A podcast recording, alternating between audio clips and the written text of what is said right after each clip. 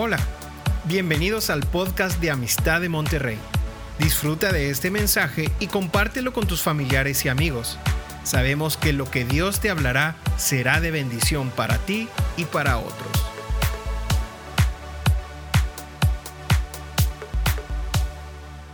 Y bueno familia, pues les digo, estoy muy, muy agradecido con el Señor y con nuestros pastores por la oportunidad que tengo de compartir. Y ha sido unos, unos meses, yo creo que desde que empecé el año, donde Dios me ha estado bombardeando de palabra y de palabra y de palabra. Cosas que he leído muchas veces. ¿Alguien ha leído Génesis? levante la mano, ¿quién ha leído dos veces Génesis en su vida? Ok, gracias a Dios, gloria a Dios. Hay muchos aquí que han levantado sus manos. Mira, es que realmente uno se dispone a leer la Biblia y empieza con Génesis. Y, lees una vez Génesis, lees otra vez Génesis y normalmente nos, nos desalentamos por ahí de números. Algunos pasan a Deuteronomio, este, algunos en Éxodo, ahí quedan, ¿verdad? porque, porque la primera parte de lo que es Génesis es pura historia y nos encanta. Y yo he leído Génesis muchas, muchas veces. Y, y en esta última lectura que he estado haciendo, me sorprendió algo. El Señor saltó a la vista, algo que nunca había visto y lo quiero compartir hoy.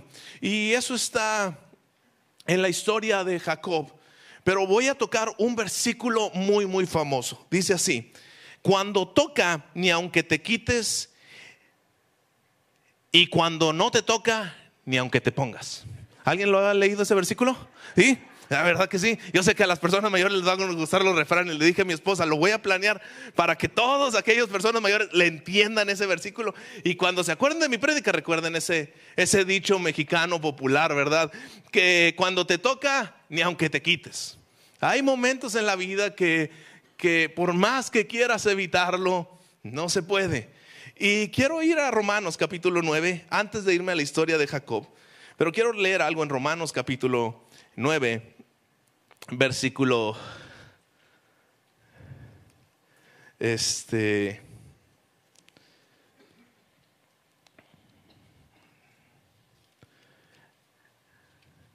versículo 11. Voy a estarlo leyendo en otra versión pero ustedes lo pueden acompañar en Reina Valera. Y dice, porque cuando aún los mellizos no habían nacido y no, había, no habían hecho nada, ni bueno ni malo, para que el propósito de Dios conforme a su elección permaneciera, no por obras, sino por aquel que llama. Y se le dijo a Rebeca, el mayor servirá al menor, tal como está escrito, a Jacob amé, pero a Esaú aborrecí. Esa es la historia de Jacob. Jacob es un personaje que hemos leído muchas veces, pero quiero poner el punto uno y es el llamado. Dios estaba poniendo un llamado sobre la vida de Jacob. Dice que es Dios escogió a Jacob por el llamado. Y hemos visto el llamado de Dios, pero el llamado viene acompañado con algo, como está escrito. Hay una promesa detrás del llamado. Y esta promesa es como está escrito, a Jacob amé, mas a Esaú aborrecí, porque el mayor servirá al menor, dice la escritura. Entonces quiero irme a Génesis capítulo 25, Génesis capítulo 25, y, y vemos la historia del nacimiento de Jacob y Esaú. Isaac, su padre, y Rebeca, su esposa, no podían tener hijos algo está sucediendo en la vida de los patriarcas que se repite la historia en muchas ocasiones. Sara no puede tener hijos.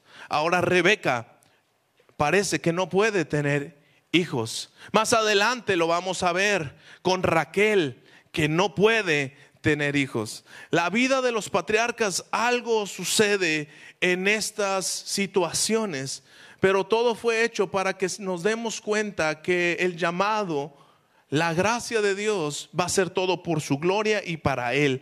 No es que hayamos hecho algo, es que Dios derrama su gracia porque Él nos llamó con una promesa. Y Isaac se pone en la brecha y se pone a orar por su mujer.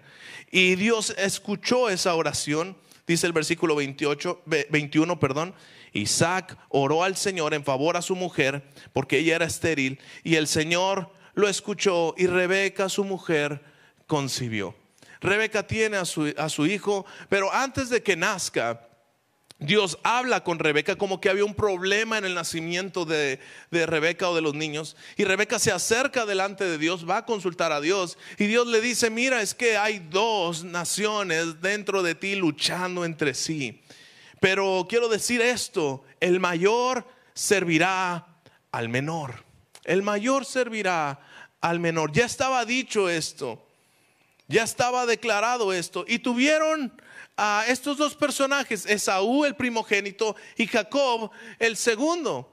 Pero Jacob lo agarró del tobillo y quería nacer antes, pero no nació antes, fue Esaú. Y, y vemos desde la escritura cómo sucedió esto. Ahora, Dios manda la respuesta a Isaac 20 años después de que él está orando. 20 años después de que tiene a su mujer y 20 años después de que está, el versículo 19 dice que Abraham fue el padre de Isaac. Tenía Isaac 40 años cuando tomó por mujer a Rebeca. Y cuando nacen, dice que Isaac tenía 60 años cuando Rebeca dio a luz a los mellizos. Eso quiere decir que 20 años Isaac estuvo orando por su promesa. 20 años Isaac está clamando. 20 años orando para que Dios responda en un milagro. Y Dios manda la respuesta. Dios siempre es fiel. Dios siempre es fiel. Y ambos niños crecieron. Y un día Esaú estaba cansado y Jacob tramposo, reconociendo la bendición que era la primogenitura, le dijo, mira hermano, véndeme la primogenitura. Y él dijo, ¿de qué me va a servir? ¿De qué me va a servir la primogenitura? Dijo Esaú, si me voy a morir de hambre. Está bien, te vendo la primogenitura te lo entrego, te entrego lo que Dios me ha dado, el derecho que Dios me ha dado por ser el primero, lo cedo delante de ti. Y Jacob así, perdón, Esaú así despreció la primogenitura. Esta fue la primera causa. Por un pequeño deseo momentáneo de Esaú, perdió todo lo que podía haber sido que fuera llamado el Dios de Abraham, de Isaac y de Esaú. Pero él empieza a despreciar algo que Dios quería hacer en su vida. Y más adelante vamos a ver la historia a la que quiero llegar. Pero hay un llamado. Hay un llamado desde antes de que estos niños nacieran. Y el llamado es que el mayor servirá al menor. Ese es el llamado. Y eso es algo que en la Biblia se va a dar como común denominador. Cuando a Jesús le dijeron, nosotros queremos ser grandes a tu derecha y a tu izquierda, nosotros queremos una posición de honor. ¿Qué les dijo Jesús? Ah, muy bien, aquel que quiera ser el más grande entre ustedes, el mayor entre ustedes, tendrá que ser qué? El servidor o el menor de todos. Y es que esta ley no estaba, vamos a decir, predicha desde antes para estos dos personajes de la historia. Esto es algo que Dios estaba manifestando desde su corazón. El que quiera ser el mayor tendrá que ser el menor. Aquel que quiera estar en una posición alto tendrá que humillarse a sí mismo. Sin embargo, Jacob era un tramposo. Y Esaú era un hombre que no le importaba. No le importaba mantener su santidad, no le importaba lo que Dios había dicho. De hecho, antes del versículo antes del capítulo 27, que es lo que quiero leer, dice que Esaú se había casado con mujeres hititas, con mujeres cananeas, despreciando el llamado que Dios le había dicho, tú solamente te casarás con las mujeres que Dios ha dicho. Él le valió y dijo a las mujeres extranjeras, no importa con ellas, con los ídolos, con las cosas que ellas tienen, aunque sea yugo desigual, no me importa, yo me aferro a lo mío. Y Esaú era orgulloso, Jacob era un tramposo. Y ahorita vamos a ver a otros dos personajes en el capítulo 27. Pero quiero que veamos este cuadro de cómo Dios está llamando a estos dos personajes. ¿A qué? A ser el menor, a humildad, a humillación. capítulo 27, dice que aconteció que ya siendo Isaac viejo y sus ojos demasiado débiles para ver, llamó a Esaú llamó a su hijo mayor. La Biblia me dice que Saúl era el consentido. Había un favoritismo entre los padres, algo que no sucede en esta iglesia. Pero había un favoritismo entre los padres. Esaú era el, el favorito de Isaac. ¿Por qué? Pues porque Saúl era un hombre de guerra. Isaac se dedicaba a abrir pozos, le gustaba estar en el campo, le gustaba estar afuera y su hijo lo representaba. Rebeca era una mujer de casa. ¿Y sabes Jacob quién era? El que le gustaba la casa. A él le gustaba estar en casa. Quedarse esta tarde en casa, compartir recetas de comida con mamá, por algo le ha de haber quedado bien el guiso rojo, ¿verdad?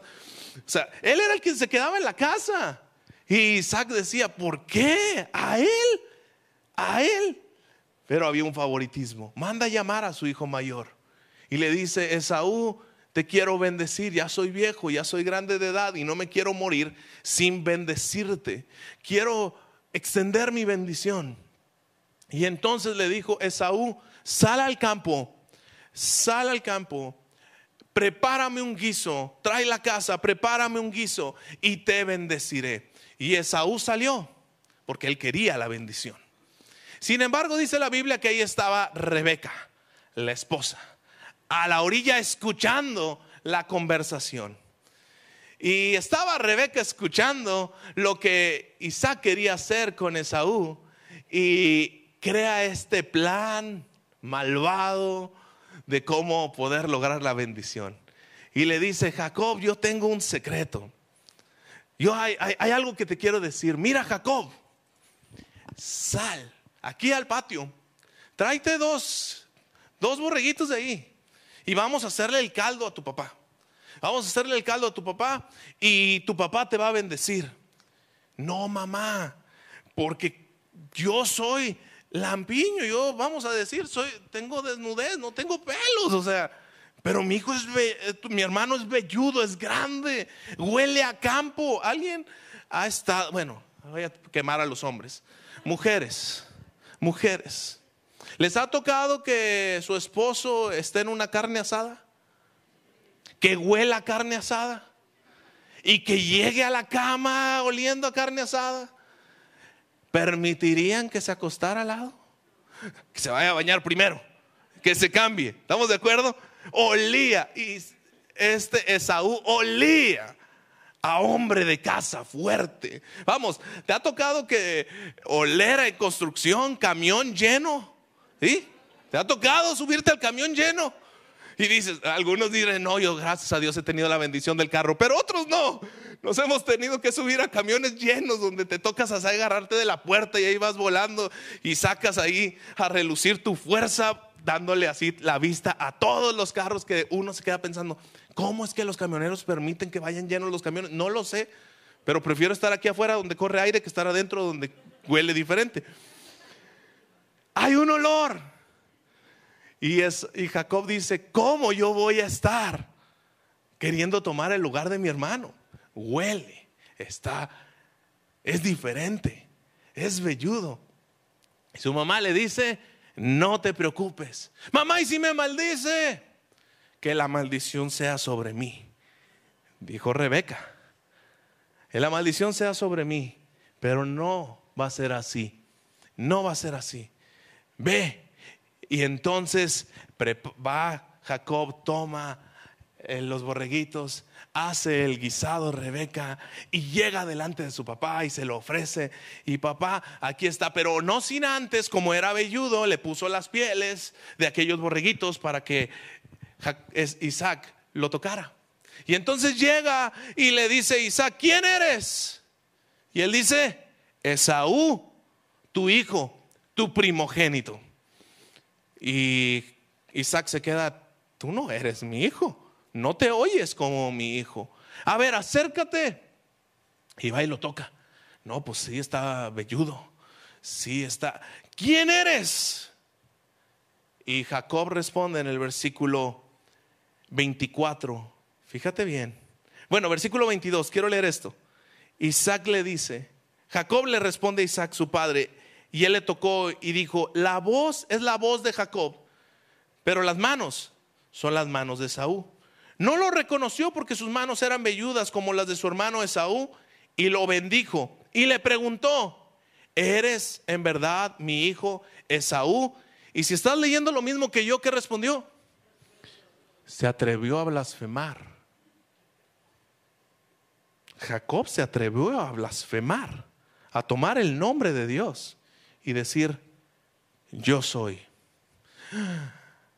¿Qué hizo Isaac? Le dijo, bueno, sírveme y comeré de la casa, mi hijo. Y le sirvió y le trajo. Y el padre Isaac le dijo, te ruego que te acerques y me beses, hijo mío. Versículo 27, Jacob se acercó y lo besó. Y al notar que el olor de sus vestidos le bendijo. Diciendo esto, ciertamente el olor de mi hijo es como el aroma del campo que el Señor ha bendecido.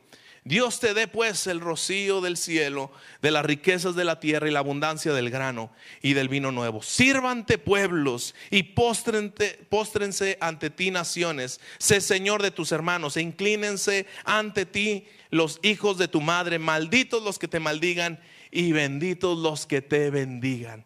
Soltó esta bendición.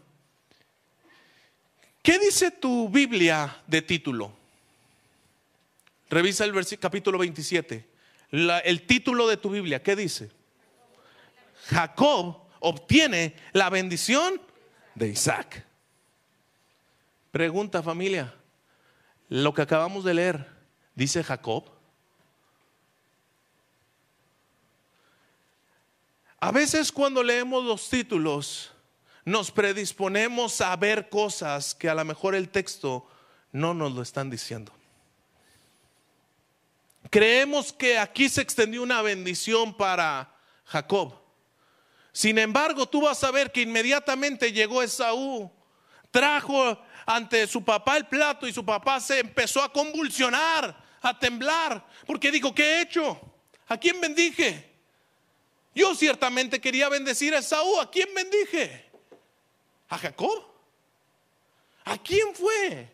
Y él deduce, bendije a Jacob. Pero pregunta familia, si has leído la historia de Jacob, Jacob caminó en bendición. Fue perseguido por su hermano, deseando matarlo. Llegó a un lugar para quererse casar con su mujer y fue transeado. Él quería casarse con Raquel y le dieron a la Lea. Le dieron a la mujer que él no amaba es que aquí hay una tradición. Primero tenemos que dar a la mayor que a la menor. Entonces primero teníamos que sacar a Lea. Y le dieron a la Lea.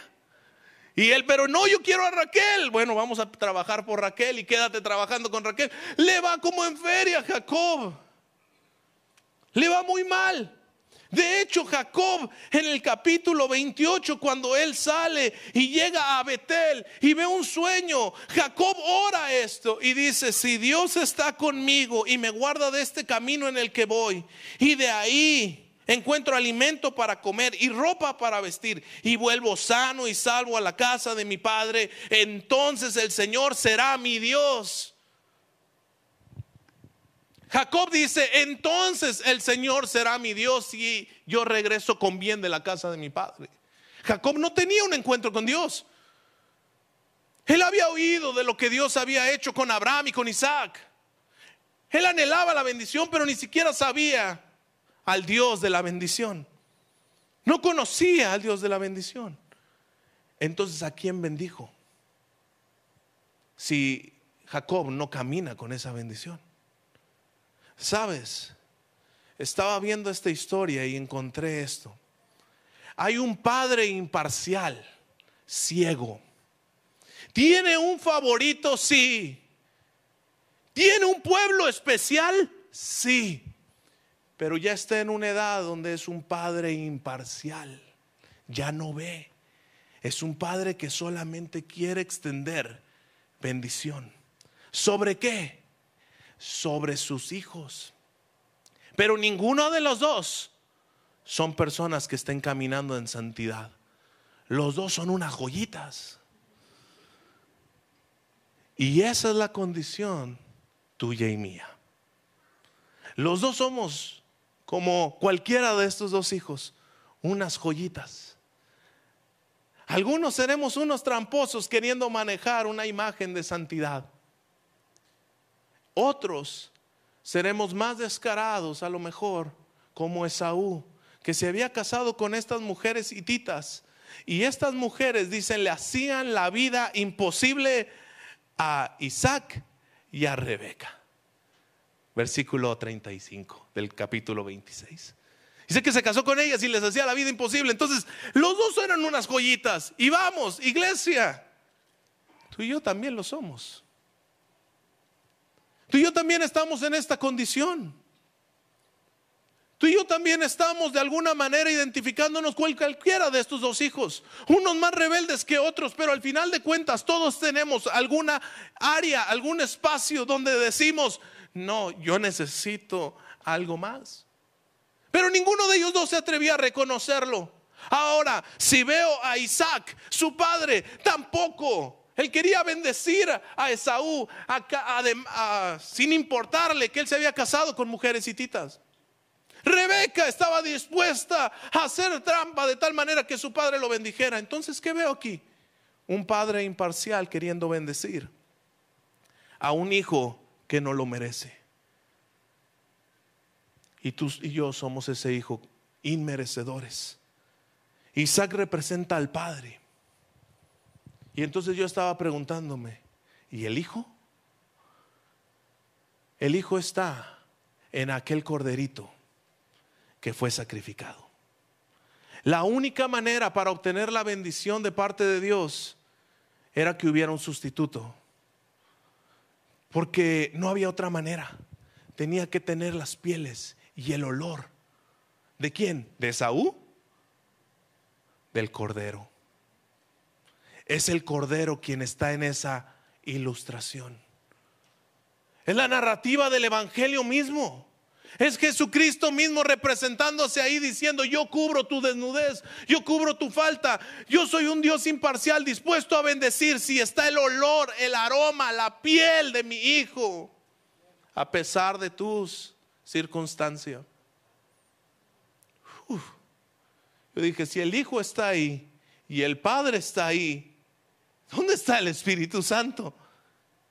¿Y sabes a qué me llevó? A Rebeca. Todos habíamos visto mal a Rebeca, ¿verdad? Amén. Todos habíamos visto mal a Rebeca. ¿Qué le pasa a esa mamá favoritista? Pero sabes, Rebeca tenía la revelación que solamente hay una manera para que tu hijo tramposo obtenga la bendición y es cubierta por la sangre del cordero. Lo que Rebeca hacía era apuntar al cordero. Lo que Rebeca hacía era apuntar al único camino para entrar al reino de los cielos, el cordero. Es la única manera para obtener la bendición. Y esta bendición se obtiene mucho antes de que Jacob o Esaú reaccionen. Jacob sigue siendo un tramposo, pero ya ha sido derramado el cordero para que si crees en él obtengas la bendición. Entonces mi pregunta es, ¿a quién bendijo? ¿Sabes a quién? Al hijo del aroma. Esa bendición es al hijo del aroma. A quien olió Jacob, ah, perdón, Isaac. ¿A quién olió? al cordero. ¿Y a quién bendijo? Al cordero. Bendijo a la simiente de Jacob. Todos habíamos visto la bendición, pero aquí yo veo a todos tramposos. Pero un cordero dispuesto a cubrir la desnudez. Si creen. Y eso me lleva al tercer punto. Y el tercer punto es que necesitamos una humildad para reconocer nuestra condición y la necesidad de Dios como Salvador para obtener esa bendición. Jacob se va pensando que tiene la bendición, sin embargo, vive con temor de que su hermano lo mate. vive en un lugar alejado de la casa de su padre. La Biblia no es clara, pero lo más probable es que nunca más volvió a ver a Rebeca. Él se alejó completamente. Labán venía a perseguirlo, buscando matarlo, porque se llevó a sus hijas sin que se diera cuenta. Se robó a sus hijas. suegro estaba molesto. Me hubieras dejado despedirme de mis hijas. Y el Señor se le aparece a Labán y le dice, no le hagas nada, espérate. Y Jacob está caminando en eso. Pero no es hasta que Jacob tiene un encuentro con el ángel del Señor en Peniel que es confrontada su naturaleza. Y cuando está ahí con el ángel, dice que Jacob se quedó solo. Y hay circunstancias en la vida donde Dios te va a llevar a estar solo para que tú tomes la decisión. La decisión no es en conjunto. Jóvenes, adolescentes, escúchenme, la decisión de seguir a Cristo no es porque tus padres te impusieron. Te va a llevar el Señor a un espacio a solas para que tomes la decisión de amarlo y seguirlo o rechazarlo. Es una decisión personal de humildad, de humillarnos ante el Cordero y reconocerlo a Él como nuestro Señor. Jacob se quedó solo, capítulo 32, versículo 24. Y un hombre luchó con él hasta rayar el alba. Y cuando vio que no podía prevalecer contra Jacob, le tocó en la coyuntura del muslo. Y se dislocó la coyuntura del muslo de Jacob mientras luchaba con él. Entonces el hombre le dijo, suéltame porque ya raya el alba. Y Jacob le dijo, no te soltaré si no me bendices. Él estaba sufriendo dolor. Él estaba en un momento de soledad, con un temor de que su hermano lo viene a matar con 400 hombres. Él no sabe el futuro, él no sabe lo que viene, pero hay situaciones en la vida que por causa de nuestras transgresiones, de nuestras luchas, de nuestra rebelión contra Dios, nos orilla a estar viviendo en el temor de lo que hemos hecho. Pero antes de vivir el momento más oscuro, antes de vivir la prueba más difícil, Dios se nos aparece. Nadie de nosotros va a ser tentado más allá de lo que podamos. ¿Sabes por qué? Porque Él se va a aparecer en el momento justo. Va a estar en el momento exacto. Antes de enfrentarte con la dificultad más fuerte que tú dirías humanamente imposible, no lo voy a hacer. Por más estrategias que haga, por más cosas que haga, es imposible. Y entonces Jacob está ahí solo, con dolor porque le acaban de tocar el muslo. Ya no puede caminar igual, está en una situación muy, muy incómoda. Pero Dios no te llama solamente a soportar el dolor, sino a permanecer en la fe. Y Él está ahí con el ángel y le dice, no te vas si no me bendices. No solo espera el Señor que soportemos. Muchos de nosotros estamos viviendo el día a día diciendo, si puedo soportar un día más y un día más. Vamos, algunos dicen, ¿cómo estás? Pues existo, ya es ganancia. ¿Sí? Vamos, hay salud. ¿Sí? ¿Me siguen? Es que hay salud ya. Vivimos el día, soportamos, pero no hemos sido llamados solo para soportar, sino para permanecer en la fe, diciendo, Señor, yo no me voy hasta que derrames de tu bendición sobre mi vida. Y entonces el ángel le preguntó, le respondió Jacob, y le dijo el ángel a Jacob, ¿cómo te llamas? ¿Te acuerdas cuando el padre lo bendijo? ¿Qué le dijo? ¿Cómo te llamas? ¿Quién vas a ser? Y él dijo Esaú. Y ahora lo está confrontando el Señor.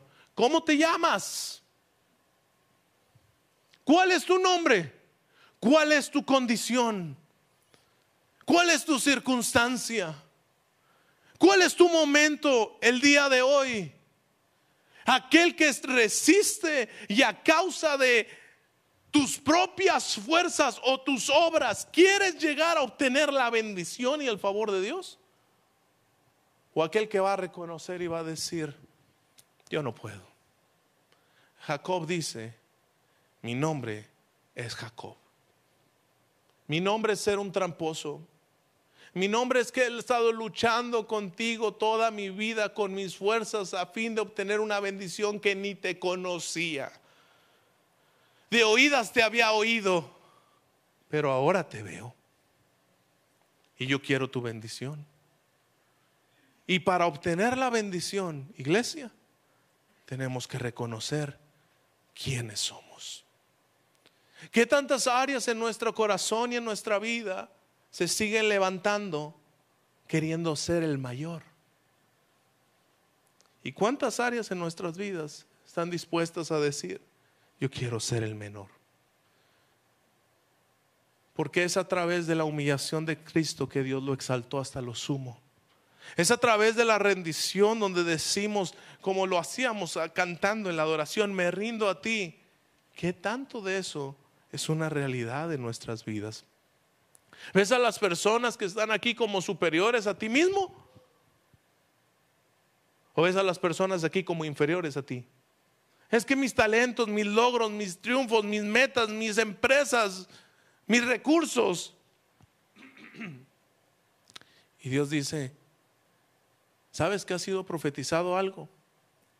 El mayor servirá al menor, pero para que tú estés en esa posición, tienes que ser el menor. Y Jacob dice, yo reconozco mi condición.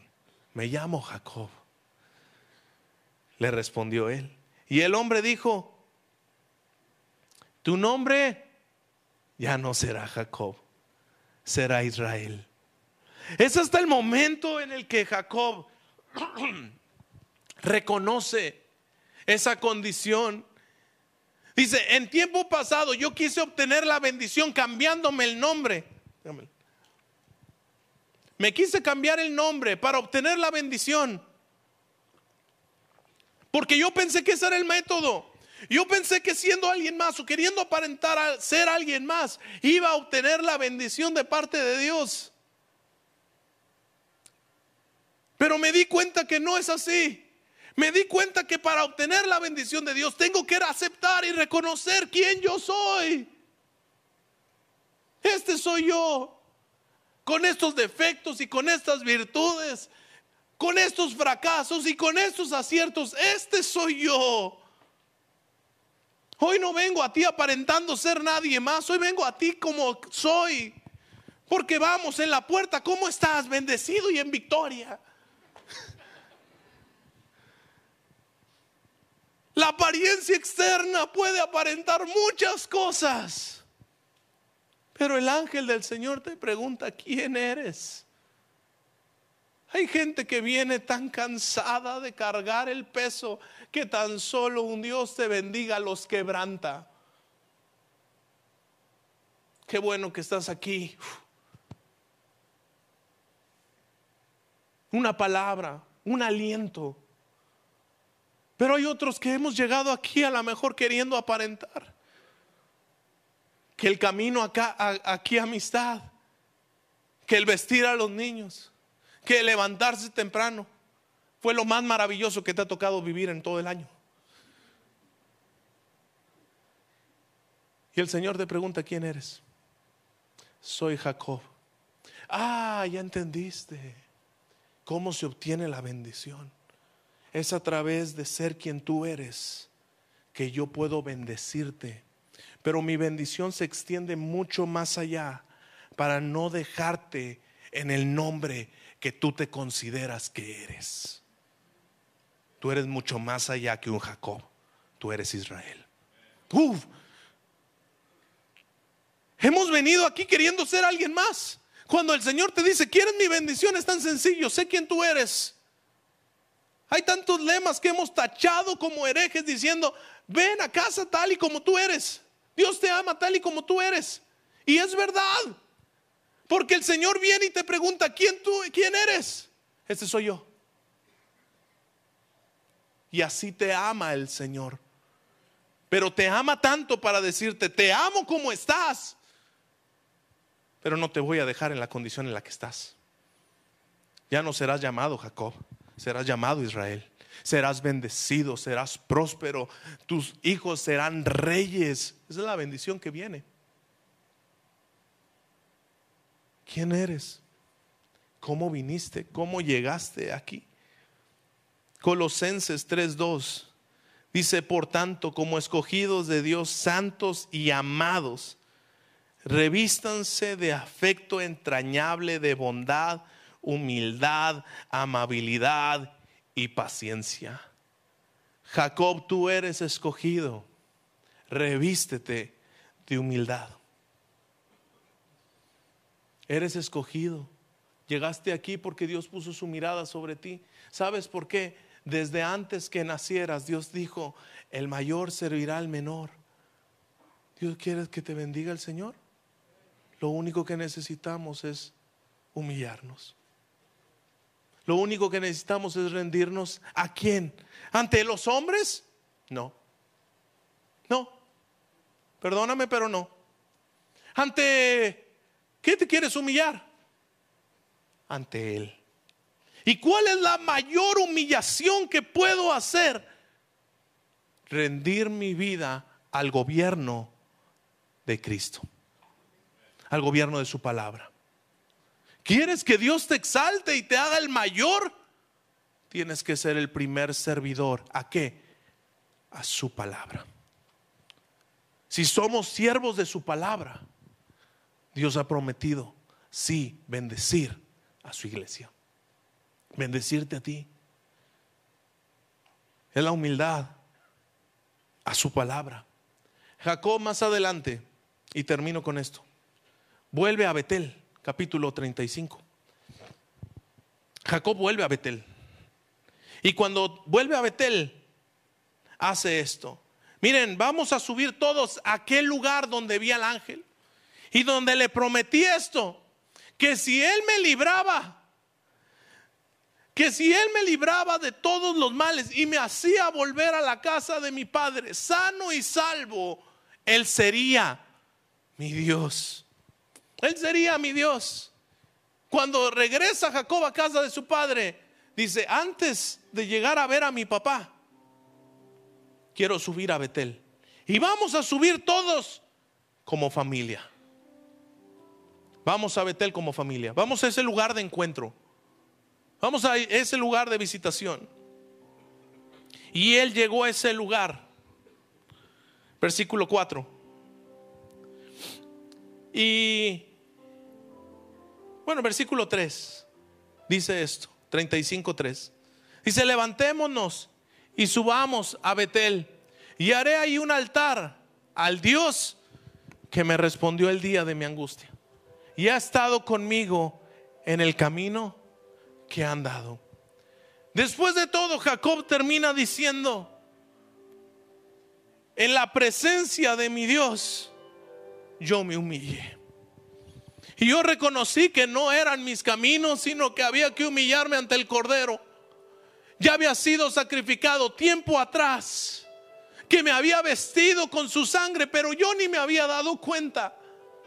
¿Cuántos de los que estamos aquí a lo mejor ni nos hemos dado cuenta que su sangre, que su amor, que su misericordia ya ha sido derramada hacia tu vida?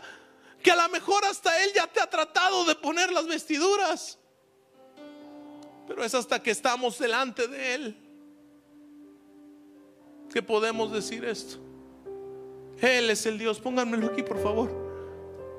Él es el Dios que ha estado conmigo. No, el, que estaba, el que estaba. Por favor. Versículo 4, perdón, 3. Versículo 3. Hizo un altar ahí con su familia con la gente que estaba, hizo el altar ahí. Dijo, yo me había postrado ante Él, ya no puedo caminar, ya salí de aquí diferente, he salido transformado. Vamos a rendirnos como familia y hacer un altar. Y ese altar es lo siguiente, porque ahí el Dios que me libró en el día de mi angustia ha estado conmigo. Él ha estado conmigo. Y entonces, ¿qué hicieron? Versículo que sigue. La familia le dieron a Jacob todos los dioses ajenos que había en su poder, los arcillos que estaban en sus orejas, y Jacob los escondió debajo de una encima que estaba junto a Siquem. Y ahí los puso. y continuó su viaje. ¿Y sabes lo que sucedió? Y quiero que lo leas porque es algo profético para tu vida. Y al hacerlo, hubo gran terror de las ciudades que estaban alrededor de ellos. Sus enemigos, la gente oyó la consagración de Jacob al Dios de Israel y le tuvieron gran temor. ¿Sabes por qué? Porque caminaba en la bendición. Caminaba en la bendición. El cordero estaba cubriendo su vida. Acto profético que Rebeca le dijo, vístete del cordero, huele al cordero, humíllate ante el cordero. Y cuando lo vio, dijo Jacob, no era mi papá, era él, era él, era Cristo, es el ángel del Señor quien me bendice. Y cuando me bendijo, yo me consagré. Y mi consagración sacudió al ejército enemigo que dijo, no vamos contra ellos y no persiguieron a los hijos de Jacob. Yo quiero hacer un llamado a todos los que estamos aquí. De hoy venir a los pies del Señor. Dices, yo ya lo he hecho miles de veces. Sí, pero yo creo que todavía somos alguna parte de Jacob. Dios ya ha estado contigo. Pero todavía hay áreas en tu vida que eres el mayor. Yo también lo soy. Esto no es algo de que el que está aquí adelante está manifestando santidad, todo lo contrario. Vivo y camino buscando agradarle en todos mis caminos. Sin embargo, entiendo que estoy en un proceso de perfeccionamiento continuo. Y hay áreas en mi vida que Dios tiene que tratar. Y hoy he venido ante Él para rendirlas a Él. Yo quiero caminar en sus promesas. Yo quiero caminar que todos mis enemigos huyan y no toquen ni a mí ni a mis hijos, como dice aquí la escritura. Pero la única manera de hacerlo es vivir bajo la bendición de Dios. Y esa bendición de Dios ya ha sido declarada desde antes diciendo, el mayor. Aquellos que quieren ser mayores servirán a los hijos de Dios que se humillan. Servirán a los hijos de Dios. Van a servir a los hijos de Dios. Las autoridades servirán a la iglesia. Las naciones y los pueblos servirán a la iglesia. La iglesia estará en esa posición. ¿Sabes por qué? No porque la iglesia sea soberbia o altiva. Es porque la iglesia sirve y se humilla ama. Y eso es el llamado que tenemos todos nosotros. Vístete del Cordero en este día. Si tú nunca has hecho esta oración, si tú nunca te has rendido a Cristo, este es el momento. Este es tu momento. Vístete de esas pieles. Vístete de ese aroma. Llénate de Él. En la condición en la que has venido, llénate de Él. Dios quiere llenar y extender bendición sobre tu vida. Pero recuerda que la bendición, aunque ha sido ya derramada y el cordero ha sido sacrificado, es a través de tener un encuentro personal con Él y rendirnos ante Él y el gobierno de su palabra que tú y yo obtenemos la bendición de Dios para que nuestros enemigos huyan. Así que ahí donde estás, inclina tu rostro y dile, Señor Jesús, Hoy vengo ante ti.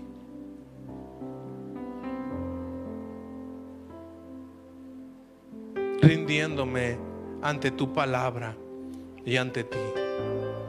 Señor, ya estoy cansado de aparentar quien no soy. Y hoy vengo delante de ti diciéndote, este soy.